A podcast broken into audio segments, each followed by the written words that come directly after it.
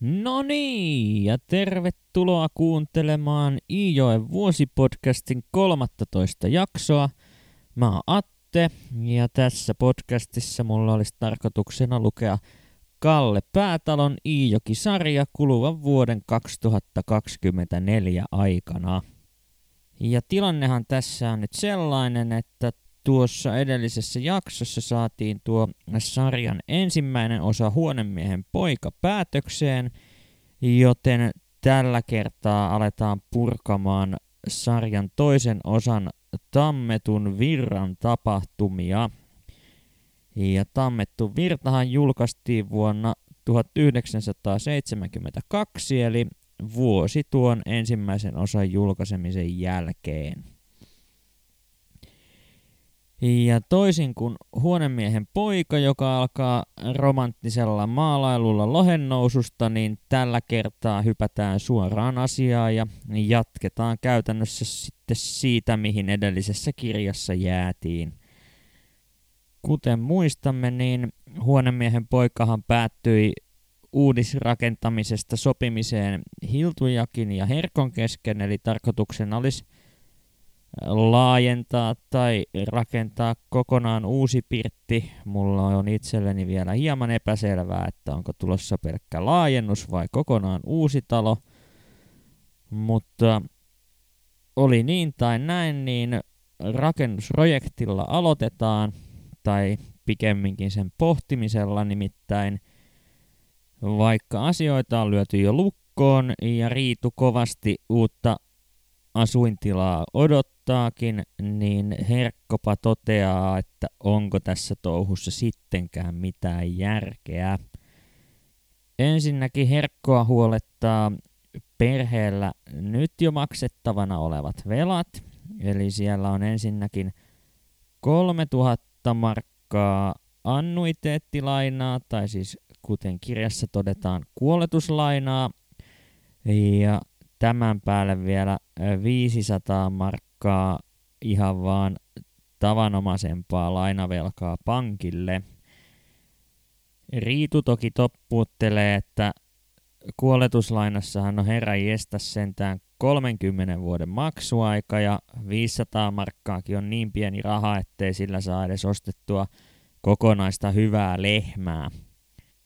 Herkko ei kuitenkaan omien sanojensa mukaan ole ihan tyhjästä nyhjässyt tätä huoltaan, vaan tietää kertoa, että Amerikassa ja muissa isoissa valtakunnissa on töiden saanti muuttunut kovinkin hankalaksi tässä lähiaikoina. Ja Herkko uskookin, että tämä samainen taantuma iskee Suomenkin teollisuuteen tässä lähiaikoina. Ja tietämättä nyt mitään tarkemmin siitä, mitä tässä romaanissa tulee tapahtumaan, niin kyllähän Herkon vainu ihan oikeaan osui ja ne pulaajan tuulet sieltä Amerikasta tänne Pohjolan perukoillekin asti silloin 1930-luvun alussa puhalsivat. Ja riitaahan ei tietenkään näistä lähtökohdista käsin pystytä välttämään, joten Herkko ja Riituhan siinä ajautuvat nokkapokkasille ja silloin kun väännetään ja käännetään näitä asioita, niin tapana on ollut ottaa puheeksi myös vanha kunnon satusedän uuni. Ja tämä uuni alkaa olla sen verran vakiokamaa noissa vanhempien välisissä riidoissa, että – Kallekin siinä jo vähän loukkaantuu isän puolesta, kun äidin pitää jälleen kerran alkaa vatvomaan siitä uunista ja sen ongelmista. Koska niin huono kuin se uuni onkin, niin kyllä se päätalon perhe sen kanssa on kuitenkin toimeen tullut pienoisista kallisteluista ja muista ongelmista huolimatta. Mutta tämä riidanaihe jää lopulta ikään kuin roikkumaan ilmaan, eikä siihen heti saada oikein selvyyttä, että onko Herkko todella muuttanut mielensä tämän rakennusprojektin suhteen.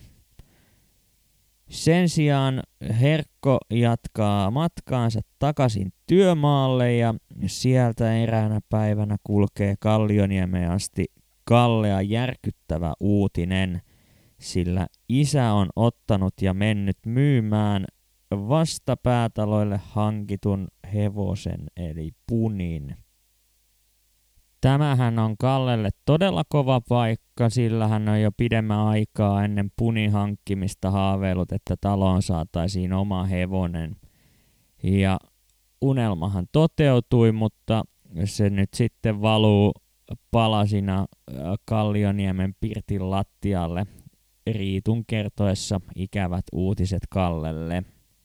Herkon motiivit punin myymisen suhteen jää melko epäselviksi.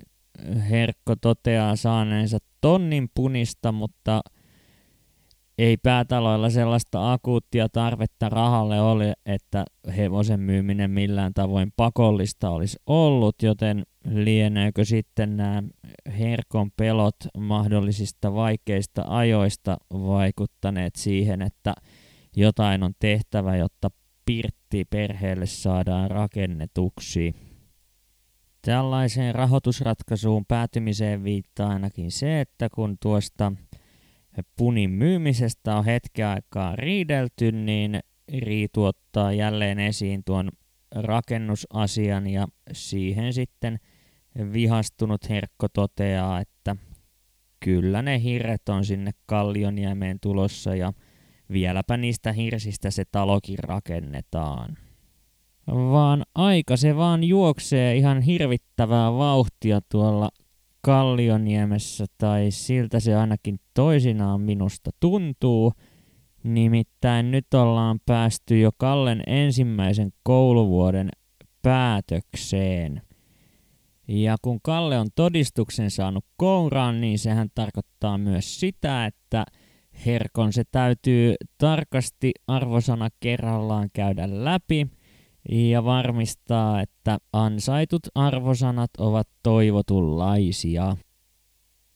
Kallelle itselleen tärkeäksi oppiaineeksi on muodostunut etenkin uskonto, ja hän on kokenut suurta liikutusta opiskellessaan Jeesuksen kärsimyksistä ja onkin kevään mittaan kiemurellut synnin tunnossaan ajatellessaan kaikkia niitä ikäviä asioita, joita hän on vuosien saatossa mennyt tekemään ollessaan vielä tietämätön siitä, mitä synnin tekemisestä oikein tarkalleen ottaen seuraa. Vaan herkkaapai sen suuremmin uskonnon arvosanat hetkauta, vaan hänelle tärkeimpiä juttuja ovat laskento ja kirjoitustaito.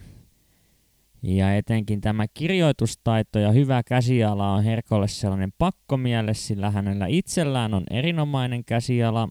Ja liittyypä toki tähän myös Riitun ja Herkon välinen nokittelu, sillä toisin kuin Herkko, joka on suorastaan – tunnettu kauniista koukeroistaan, niin Riitun kirjoittaminen puolestaan on lähinnä harakan varpaiden rustailua. Ja ne arvosanat, jotka Kalle laskennosta ja kirjoittamisesta sai, kuuluvat seuraavalla tavalla. Laskennosta oli lätkästy kahdeksikko, johon Herkko myöskin on tyytyväinen – ja kirjoittamisesta puolestaan arvosanaksi on annettu seitsemän ja tämä ei puolestaan herkossa erityisempiä hurraahuutoja aiheuta, vaan saa herkon lähinnä ihmettelemään, että kuinka huonoja ne muut oppilaat siellä koulussa oikein ovat kirjoittamaan, jos Kallen kyvyillä onnistuu saamaan seiskan arvosanaksi käsialalle vaan löytyypä sieltä todistuksesta sellainenkin arvosana, joka saattaisi vähän riituakin kiinnostaa, nimittäin vaikka Kalle onkin tainnut heikon käsialansa periä äidiltään, niin on hän äidiltään perinyt jotain muutakin, jota koulussa arvioidaan, ja sehän on tietenkin laulutaito. Riitun suku on nimittäin tunnettu hyvästä laulutaidostaan ja Täten aiheuttaakin jopa herkossa asti ihmetystä se, miksi Kalle laulunumero on laskenut kahdeksikosta seitsemään.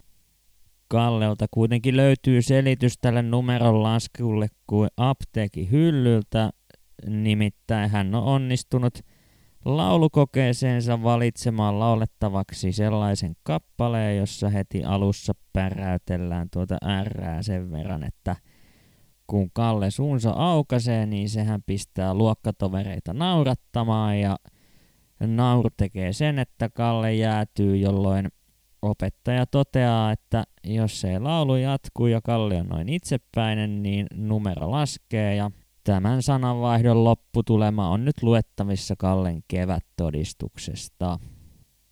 Päätalojen taloprojektiin liittyvät suunnitelmat eivät kuitenkaan näiden Kallen arvosanojen seurauksena muutu suuntaan tai toiseen ja Herkko ilmoittaakin todistuksen läpi luettuaan, että huomenna lähdetään aamulla hakemaan puutavaraa väliperästä, jotta rakennustyöt saadaan pian aloitettua siellä Kallioniemessä.